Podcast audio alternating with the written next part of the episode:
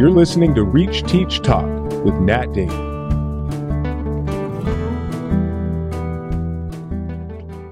I'm here today with Robert Chip Williams, who is a gosh, I think three decades long teacher. Let's just say that, right? Um, who is here to talk about the soulful elements of teaching, the really looking at teaching as a growth profession, not necessarily through hierarchy and titles. It is a growth within, a profession that can encourage personal growth. And it falls under the realm of the chapter Time to Be Authentic in my book, Time to Teach, Time to Reach, in which Chip is profiled. And really, Chip, I thought of you immediately when I was thinking about this episode because uh, in our conversations in the past about how teaching has influenced you as you've grown through your adult years, it's just the way you speak of the job, the way you speak of it not as a job actually, but as something that you benefit from as much as your students do. Mm-hmm. Um, it, I, I really wanted to get you on this podcast because you can speak so beautifully of what it feels like to be a teacher, what teachers really do, and mm. remembering that you know everybody feels like they know what teachers do because we've all gone to school, right? Right. Right. But um, there's a lot more under the surface, and the human relational elements of teaching uh, that that you bring to the classroom, whether it's in the United States, whether it's abroad, I'll have you kind of share where you've taught because that also has informed who you are as a person. But it's all about your your ongoing view of life as an ongoing um, position of growth, and my questions are really going to be about how you find teaching to promote your own growth as an authentic human being, how your students have helped you to grow, what you think when you see yourself in your students, and also maybe also how environment has um, helped you and maybe hindered you uh, in your own personal growth as well. Mm-hmm. Environment being school environment, location where you've lived. Again, you've taught in the U.S. and abroad. So Chip, I would love first just to say um, welcome and to have you, and to also have you kind of share in a nutshell what's your journey, your teaching journey been? Where did it start? Where are you now? And how have you, when you think about yourself as an early teacher, how have you changed um, to where you to where you are now? Well, it's very interesting because as you were asking me about the growth and tra- trajectory of my journey as a teacher, I remember when I was still a student uh, in college, it was the early 80s and uh, fashion was a very big thing. Supermodels were a big thing. And I remember getting a lot of flattery when I was a younger man about, oh my God, you should be a model. You should be a model. You know, and I, I really, that like really fed my ego. And I decided I wanted to be a model, right? And modeling didn't pan out for me, but then I got involved in TV production and behind the scenes, and that was that was not working out for me either. I, I came up against so many egos, uh, big egos, and uh, a life, a, a career vision that was not something that I thought really resonated with who I was at my core. And I remember deciding that I had already been on TV, I had been a model, I had traveled around the world, and perhaps it was time for me to give something back rather than expect something more from the universe, from life. About how old were you at this time? By this time, I was 26, 27. And my mother, my mother had seen me struggling in Hollywood. I was a reader for this production company. I was a runner for Dino De Laurentiis. I would pick up his daughter's car at the harbor and go to Bank of America and deposit $70,000 in cash that he gave me in a pouch. And I had a lot of odd jobs in Hollywood, and my mother was going crazy with, you know, you need benefits, you, know, you need a regular job. And she took me to lunch one day and said, Son, I'm your mother, and I believe that I know you very well, and you're a teacher. And I said, No way. There's, I, I'm, I'm not going to be a teacher. No, you know, I just, I had I had other visions for my life, and even if Hollywood wasn't working out, certainly I wasn't going to be you know in a classroom somewhere. Well, let's break this down for a 2nd If I don't, what what went through your head? Like, what did being a teacher connote when you were 26, 27 in a very different stage of your life? hmm Governmental buildings with that Pepto Bismol or sort of strange green colored structures and and those old steam furnaces and uh, you know heaters in the classroom and long hours of uh, you know pencil shavings and uh, worksheets and things like that. Mimeograph machines. Exactly. Right? I, remember the smell of those. Wow. That's funny. Yeah. So all of that sort of a staid, um, it's sort of a matronly uh, profession. And it just didn't vibe with, you know, where I thought I was going in my life. So this idea of, of the, the role of a teacher being in an environment that is staid, that is unchanging, concrete. Mm-hmm. That's exactly right. right? That's Heavy, exactly right. right? Institutional. Institutional. Exactly. Certainly not a place where growth and flourishing for Chip Williams, uh, you know, Didn't look that way. Did not look that way. Didn't look that way at all. So So I'm probably jumbling time a little bit. So when I when I was a younger twenty something, I I wanted to be a model. I want, and then I thought, you know, I should be in front of the camera. Then I wound up behind the camera, and uh, and then you know, at 26, 27, my mother took me to lunch and said, "I really think you're a teacher at heart," and I I balked at that, and she said, "Just." Just take the CBEST exam, do it for me, I'll pay for it. And Oh, so do it I- for me. I I, I took I took the CBEST exam. I didn't study for it, and you know, like a, a week or two later, I was very frustrated on my on one of my odd jobs in Hollywood, and I loaded up my car and I drove north to figure out what I was going to do with my life, and I was in the middle of the redwood forest in the middle of the night along the just close to the California Oregon border when it occurred to me, as I said before, that I had experienced all these things that most people don't experience. I'd been uh, on an album cover, I had been uh, on a David Bowie album cover. Um, I'd been an extra on TV shows. I had traveled uh, extensively at that point in my life, also. And it occurred to me that maybe it was time for me to give back. And so, for a number of miles in the middle of night, I was asking, well, how do I give back? And teaching came to mind. When I reached Seattle, uh, I called my family to tell them that I had uh, successfully gotten to uh, Washington. And my father said, Well, your CBEST results came, and hope you don't mind, but we took the liberty of opening them. You passed the test. We called our friends at the Pasadena Unified School District, and you know, you just have to come down here and get fingerprinted and have a real job. so it was like, oh, confirmation. This is what I should be doing. So I I was an emergency substitute for a number of years because I I wasn't quite uh, sure that that's what I wanted to do. Teaching was what I wanted to do as a long term career.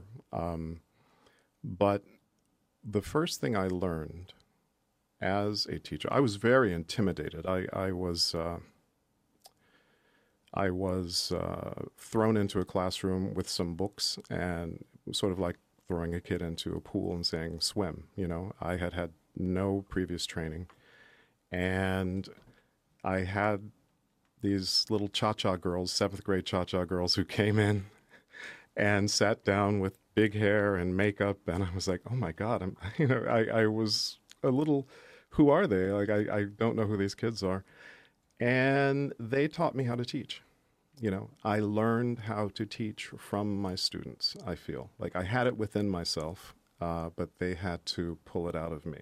Also dealing with my middle class assumptions about life. Uh, i was placed in a school in east los angeles um, a feeder feeder junior high. It fed into garfield high school which is the school where uh, the movie stand and deliver uh, was was set you know true story. So that population. And you know i i learned that my middle class upbringing was just one piece of a puzzle of american society and that other people did not you know even though i'm a person of color I am a privileged person of color in in a way that uh, I had not appreciated before. Uh, and here were kids who uh, might not have a surface in their home to do their homework on. There might be three or four families living in a one family apartment. Um, just you know, mom and dad had a fight last night, and now my mother and I are living in the car. Uh, we live in a garage, Mr. Williams. There's no place for me to do my homework. All of these things were my education as a young teacher, and they changed me. You know, let me. You had to be open to the education that your students were bringing you. I mean, it's so interesting because the way you kind of built up to this um, this uh, uh, trans- career transformation for you was you were coming from a place of what can I gain? Um, you know, where can I travel to next? What TV show or movie or film project can I get on? Um, what uh, script or can I can I try to get produced? All of that and then it hit you and i love the idea of you driving up to seattle and having this kind of road trip by night and just kind of coming to a realization that you do want to give back you had to be in that open place Yes, in order to start learning from your students it's the school of life but it's the school of life for the teacher absolutely. and where the students become the teacher. But let me ask you this it implies incorrectly that it means that your students kind of drove the ship and that they, uh, con- in a sense, controlled the classroom. But that's not what you're necessarily talking about, I don't think. No, We're no, not talking about that's not- instruction and no. curriculum. We're talking about you. Yeah. So, can you give an example of a student who maybe had an influence on you, who would never know, and maybe it's I don't know. I won't I won't paint stereotypes, but a student who, one of the earlier students who really kind of opened you up to the man that you were becoming. There was a kid named Bronco, and he was this tough character. He he looked like a gangbanger. He had the pressed khakis and the pressed T-shirt and uh, gold chain and a medallion, and he talked like this. Hey, Williams, Williams, you know, just this, you know, really macho little kid, and uh, he presented as a tough guy, you know, but he would come to me during lunch, and sometimes he'd come to my classroom after school, and he'd say, "Hey, Williams, who's that Buddha guy? What's Buddha? What does that mean? Tell me about Buddha." And so I talked to him about the Buddha and how how uh, the Buddha his his name was not Buddha, but that's a title. He, that means the awakened one. And I talked about uh, the Eightfold Path and you know suffering and and an end of suffering and and whatnot. And he took such great interest in that that I felt like wow, I this was my personal knowledge that was valuable to someone else, you know, and one summer, and I, I don't recommend other teachers do this. I was a very young teacher. One summer, he called nine, uh, 411 and found my phone number and uh, asked me, What are you doing? You know, let's go do something. You know, this was uh, the summer between middle school and high school, or junior high and high school for him. And I wound up uh, picking him up and some of the other kids. He lived in the projects, and we went bike riding on Redondo Beach uh, boardwalk. Uh, we went hiking in Eaton Canyon in Pasadena.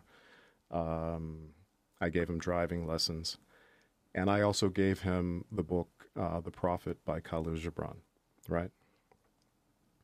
Years later, he went on to Garfield High School, um, and what I'm what I'm getting at here is that with Bronco, I I began to see that my personal interests, the per- person I am, had a value for for the students. It wasn't just the instruction.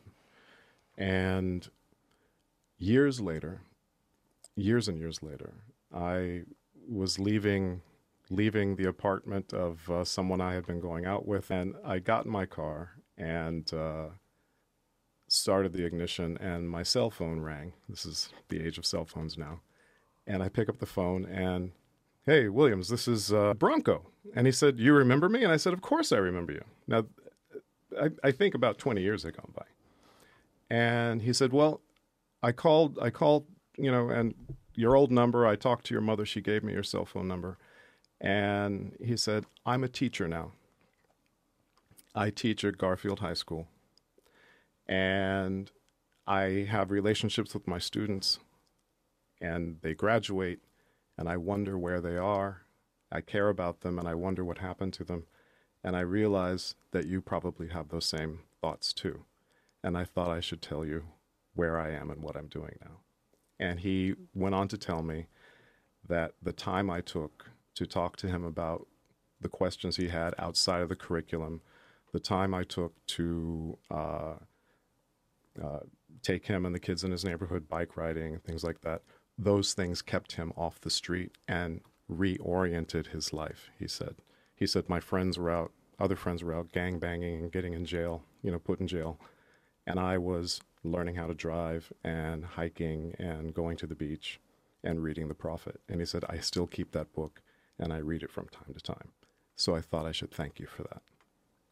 So that that was a very meaningful relationship, and there are others like that.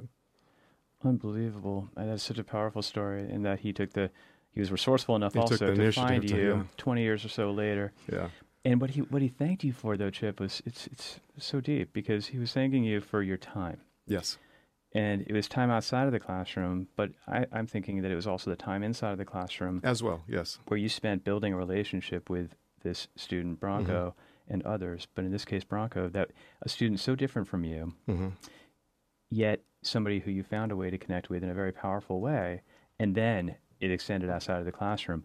Let me ask you: Were you thinking that you were being a hero teacher? not at all. No. What, I mean, what were you thinking when you went? You know, you took him to Redondo Beach to, and you taught him driving lessons and hiking in Pasadena. Like, what was? Were you thinking I am taking him off the streets and I'm being heroic? Or- No, I that wasn't the intention. I you know the the interesting thing about it is that I also needed, in a certain respect, to uh, come out of myself. I, I can be sort of um, I get lost in my thoughts, and my thoughts can be uh, not really destructive, but it's like I, I can live inside my head. And for this young person to call me out of myself and into the world and into life was a good thing for me. Um, so I wasn't thinking I'm going to be a hero teacher with this person. I'm going to help him. I'm going to change his life. It just sort of happened that way. And it unfolded organically, which, you know, he initiated that, really. I mean, he initiated that, but I was present. And I think being present, being available, uh, is part of the authenticity uh, that I've learned to bring to teaching. To be to be open. You know, you you have your personal boundaries, obviously, but to be open to students who are looking looking for more than just the curriculum.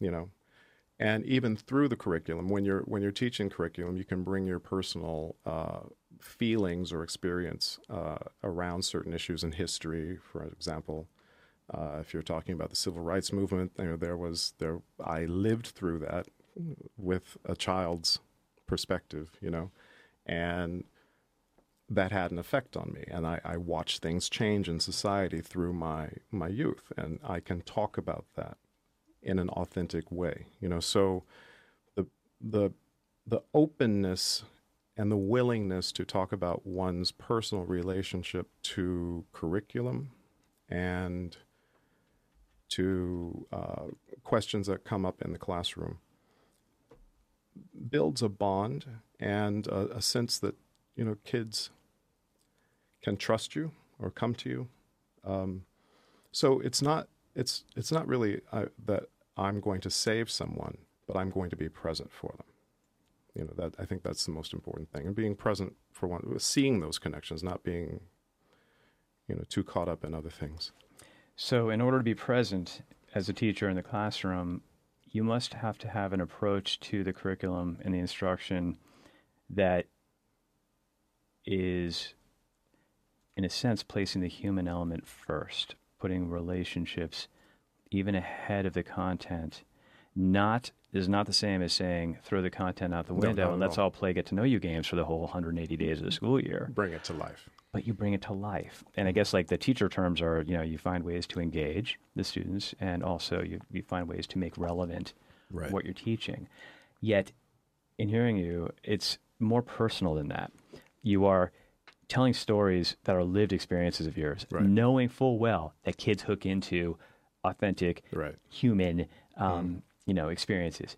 And if you're telling a story about civil rights movement as a 10 year old, uh, you know, witnessing this or that, they will listen and lean in because you are telling something, you're revealing something of yourself, and there's Mm-hmm. a psychology behind that that is absolutely true. We are social beings, and learning, right? absolutely Learning right. is cognitive, emotional, and social.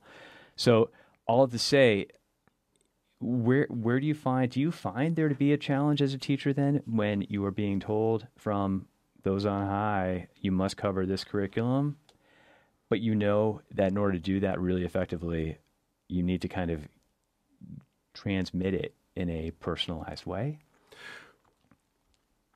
You know, it can be seen as a challenge, but in my experience, I, I, I'm charged with teaching these points. Uh, there's a there's a curriculum, there's scope and sequence, there's a test. You know, all these things need to be covered.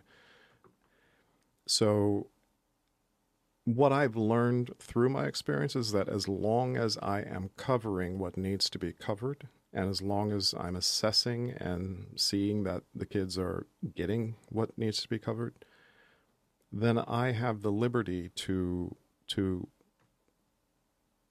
to present it and bring it to life in whatever way seems feasible and and and natural, really more than feasible, natural. Uh, I often find that uh, you know we're we're kind of tied to the textbook to the chapter but then uh, an idea will spark and i'm drawing on the on the whiteboard and the conversation becomes more enlivened because there's a there's a point in this chapter in this particular paragraph that i connect to or connects to something that just happened on the playground. And you know we can make that connection. And so there's there's flexibility. You know, I think I think you have to trust yourself. You have to trust yourself to know what the curriculum is and know what needs to be covered, and then to a certain degree improvise with your presentation. You know, I remember one. Uh, I should probably say that most of my career I've taught uh, middle school, and and so that's that's the age range we're talking about. Um, and I remember once teaching uh, ancient civilization, and uh, I had the kids break into groups, or I put them in groups, and had a lot of uh, you know butcher paper spread out in these different groups, and each student in each group was to uh, design their own little kingdom and, and a part of that butcher paper. And you know, is there a river? What kind of what kind of crops do you raise? Where are the villages? This kind of thing. And then we started talking about empire, you know, and how, you know, one one kingdom takes over other kingdoms and then the other kingdoms pay tribute and whatnot. And to to make this uh, a little more equitable, I just put for in, in each group, I put the names of each child in the group in an envelope, and then, you know, blindfolded, picked a name out, and then this this person this person's kingdom takes over the other kingdoms, and and that's the empire, mm-hmm. right? And so that went well with every group. And then I got to let's say group five, and I took the group five envelope and opened it up and reached in there and well, where are all the names? There was only one there was only one piece of paper. And i pulled it out and i said aiden what's this? And he said that's how empires are won mr williams. So he had gone into my desk at lunch and you know and i said wow, you know, don't do that again. But I use that kind of as a teaching point. It's like there there is corruption in some of this political stuff, and and it was it was an interesting teaching point. Yep. You know, Yep. um, and I've never forgotten that. So. So we went with that, you know, and, and talked about how uh, there's intrigue and cheating and these kinds of things, and, and certainly students learn that from Game of Thrones today. And well, from your classroom years back. I mean, Aiden, you remember Yeah. Aiden for Yeah. that, and and I'm, I'm thinking about kids now and the kids that you know you've taught, and Mm-hmm. and the kids you've taught in L.A., kids you've taught, you also taught in Turkey. Yes. Um, is there any difference between middle school age kids, you know, in California versus College kids in Turkey. yeah, I guess college kids in Turkey. Okay, Yeah, they I, were college I, kids I taught, Turkey. I taught uh, at the university level in Turkey. And and uh, I don't know. I mean, or maybe maybe maybe that's not a fair question then, since we were different ages. But Mm-hmm. I think there's a different culture around education and how the teachers uh, regarded, I'm not how, sure. how teachers are. Yeah. So, um, a teacher is respected in society in Turkey in a way that we are not here. Um, like there's, you know, there there's some sense in the United States that. Uh, you know, a person who teaches has settled in a way for a career that um, is not um, very lucrative. A lot of people think it doesn't demand very much of you intellectually, which is completely false. Um, Also, just not to interrupt, but it, teaching is a staid profession in concrete Exactly. buildings Right. and Right. everything that you thought of, and your mom said I- you should be a teacher. I think a lot of a lot of people who look at teachers, they they think of their experience as a student looking at a teacher sitting at a desk, and maybe like maybe it's uh, not very challenging, but they don't see what goes on behind the scenes, or and there are different kinds of teachers anyway, but. In Turkey, a teacher is respected like like we respect doctors here in the United States. Um, you you walk out of your apartment building in the morning, and the grocer across the street says, "Hocam, nasılsın?" Just you know, addresses you as teacher with respect. Uh, once people know that you're a teacher, they address you as teacher. You know, uh, respectfully. So in society, you have a um, you have a sense of being respected more, which feels good. You know, it's a, it's a nice feeling. Like uh, I I am a valued member of society here, and I think we get that lip service in the United States. Oh, I think teachers are doing the hardest job. I think teachers are doing you're doing the real work.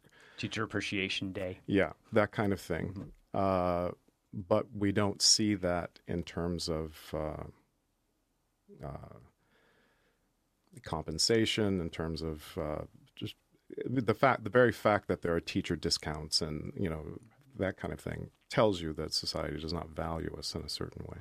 What is what's the name? Uh, sorry, what's the name given to a teacher when you walk well, out the the, door? the word the word for teacher is hoja. Hoja. but hojam means my teacher. So so you're addressed as my teacher. Hojam, my teacher. And when, when you say that it's through respect, it's a respectful um, approach to teachers. What what is it that they are respecting? Is it he holds the student test scores high, or No, is it no, it's, what? it's your what service to society that, that you're an integral part of the social function of of raising children, of raising the nation. Frankly, uh, you you are uh, respected for participating in our children's lives and doing what we can't do for them because we have to work. It's just just you know you are raising our children. You're raising you're raising the nation basically and educating the nation.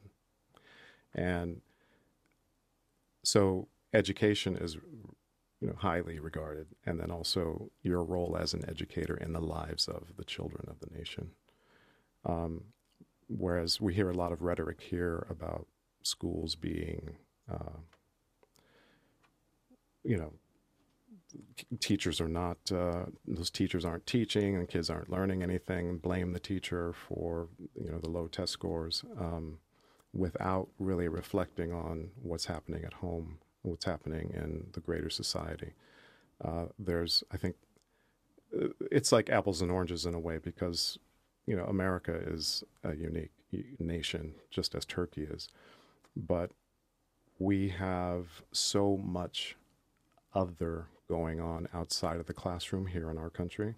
And I feel very little self reflection as a society uh, on uh, what children are exposed to and how much they life is so fast outside of the classroom and there, there there's so many advertisements and so much entertainment coming at them at all times and then we ask them to come into the classroom and focus and concentrate and attend to a textbook or nowadays uh, you know you might have a laptop but we ask them to come to a screeching halt in a certain respect and be attentive in a way that nothing else in life uh, asks of them. So there's this resistance. And I don't know what the answer is because technology certainly isn't going away. Um, but there has to be some kind of balance in our society where where um, education meets technology where it is, but also uh, families families understand their role in in in educating as well. Why is it important for families to understand their role? Because most of the child's time is spent with the family, not not in the school. And I had a you know I had a parent once. I had a boy who would. Uh, you know, we're not, we don't do everything in the school. We're not responsible for completely raising the child. I had a parent once, and there are different iterations of this kind of situation, where a boy would hack up phlegm in the classroom and spit it on the floor. And I, Justin, you know, that's that's unacceptable. That's disgusting. Clean that up. And he would continue to do it. I'd call home. There was no home phone.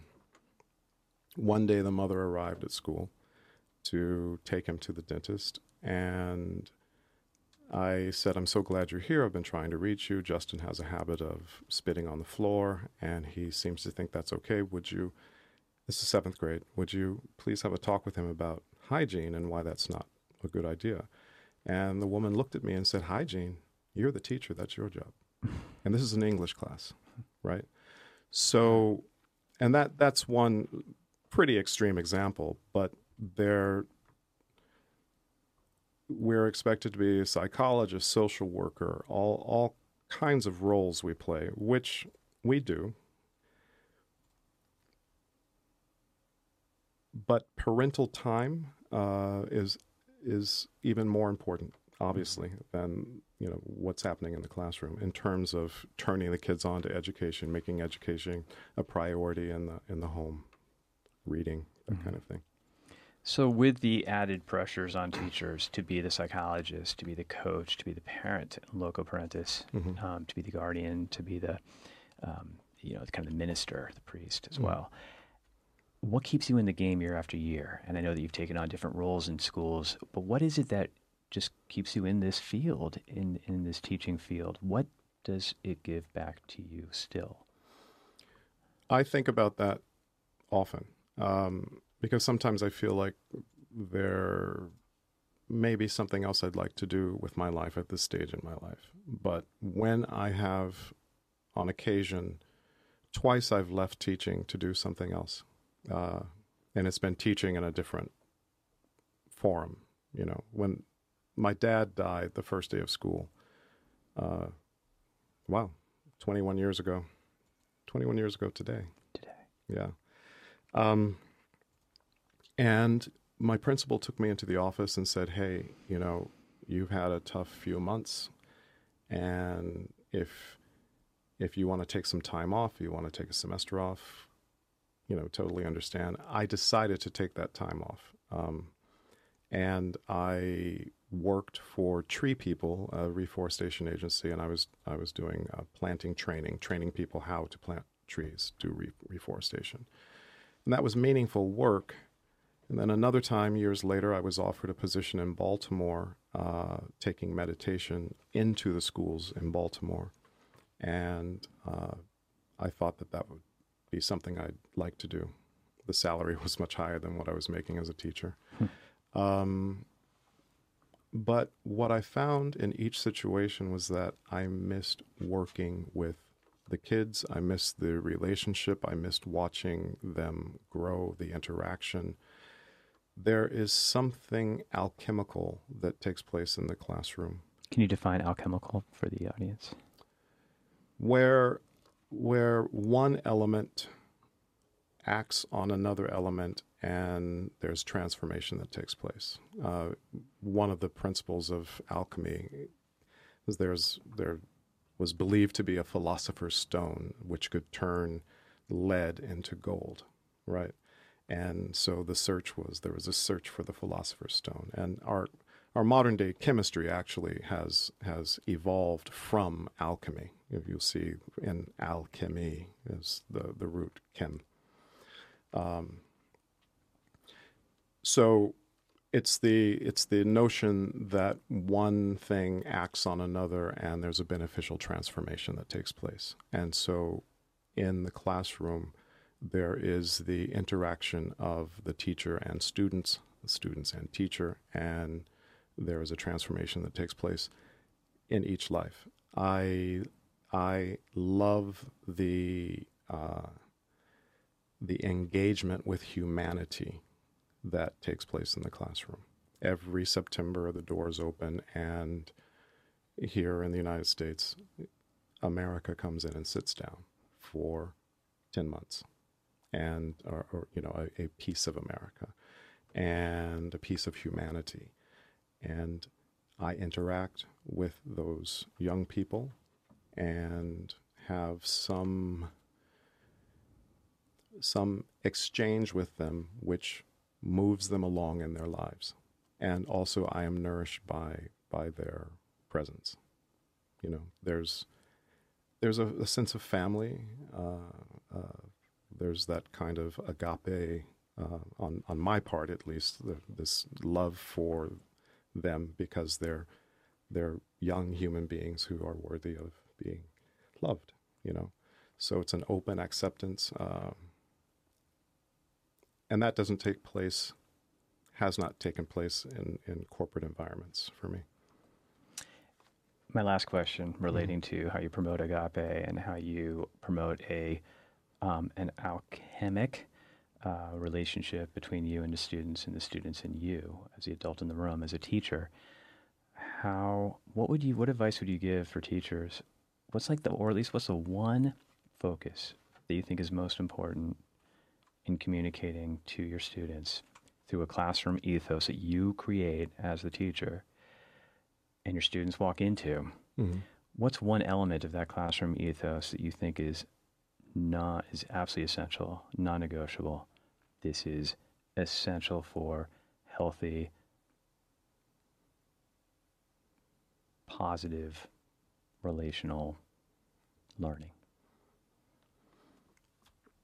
so i have a yogic background which means a yogic philosophical background not not hatha yoga um, and you know some people don't believe in god and you don't have to believe in god to have this uh, outlook because we don't know what even even for people who believe in god what does that mean? What is god? We use the term consciousness um, for god because it's it's not an anthropomorphic uh, being out there somewhere. It's this this conscious energy which unfolds and creates and becomes and has been doing that all along and it's to understand that the consciousness looking out of my eyes is the consciousness looking out of every other pair of eyes. There's one consciousness that has unfolded in in countless ways in every form that is alive. And it's it's if you can imagine a chrysanthemum that just keeps unfolding petals after petals after petals and and it's all all all blooming from one stem, but each petal is different.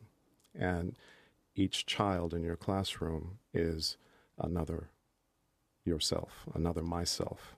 And I, I look in their eyes and I understand that there is a complex set of emotions and thoughts and conditioning that has produced the behavior, the mindset of this particular person. But all of that is sort of swirling around this core that is no different than my own consciousness, my own self. Uh, and so to see myself in in the other, to see myself, to see oneself. My advice to another teacher would be to see yourself in the eyes of your student and understand that what they need from you is your best. You, you, you, they need to be watered and they need to be shined upon as if you were the sun to grow. The sun the sun doesn't care if you are a bank robber or a prostitute or a priest or the president of the United States. It shines on all the same. The rain shine the rain pours on everyone the same, regardless of who they are. The teacher needs to be as impartial as the sun and the rain as well. Um, another thing I would say is that, you know, you may be 58 years old, you may be 35 years old, but within you, there's still a 17 year old. Within you, there's still a 13 year old. And you can be in touch with that 13 year old and relate to the 13 year old in front of you while being the adult, but also understanding. You can, you can be in the shoes of the child while standing in your shoes at the same time. And try not to forget that. Beautiful. It's the ultimate empathy. And it's the uh, expression be the adult you needed when you were younger. Exactly. I, that came to mind, but I couldn't put it in my. I was like, how does that go? in, in short. Yeah. But I liked your definition. Yeah. Really beautifully articulated better. yeah. um, teaching as a growth profession, teaching as a spirited profession, teaching as a generative profession, mm-hmm. alchemaic. Mm-hmm. Is that the word? Alchemy? Alchemical. Alchemical. Mm-hmm. It's an alchemical profession, turning um, stone into gold, or the, what the material was, into something beautiful. The teaching being a constant profession. You are constantly being called upon to be that sun, that giver of gener- regenerator of life force to intellectual life force and emotional to the students Mm-hmm. in your classroom all of this is what teachers really do. And having you on this show today has helped, I think, anybody listening and watching to expand their view on what teaching really is. And when you were saying earlier, you know, there's all the additionals that you're responsible for as a teacher, and as in, in having taught in Turkey and then come back to what must have been kind of a rough adjustment for a period Yeah. to the U.S where teachers are the first to be praised until they're the first to be blamed. Mm-hmm. Um, they're not being paid enough. Their class sizes are too large. They're not getting enough time off because there's professional development and they just Mhm. don't have that time for reflection. Mm-hmm.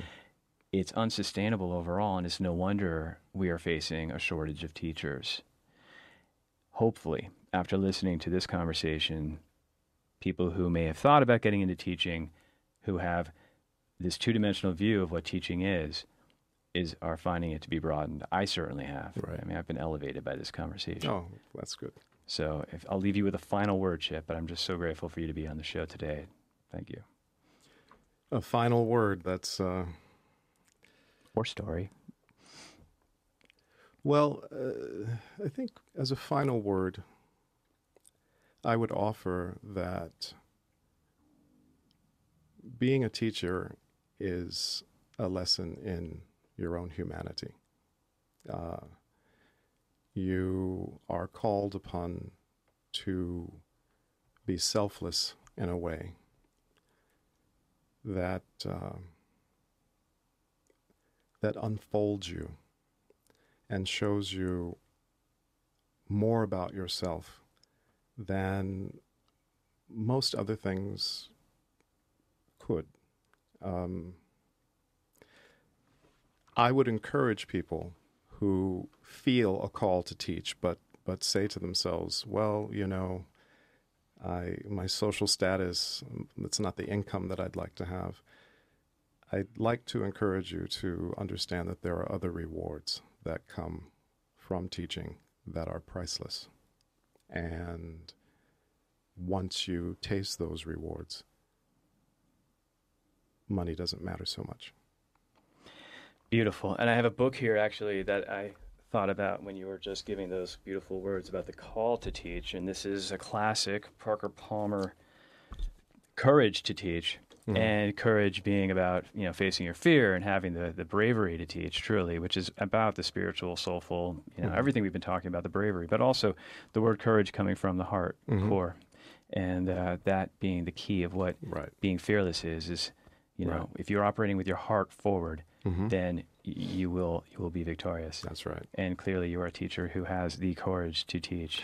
and uh, I just again thank you for being on the show, Chip. Thank you.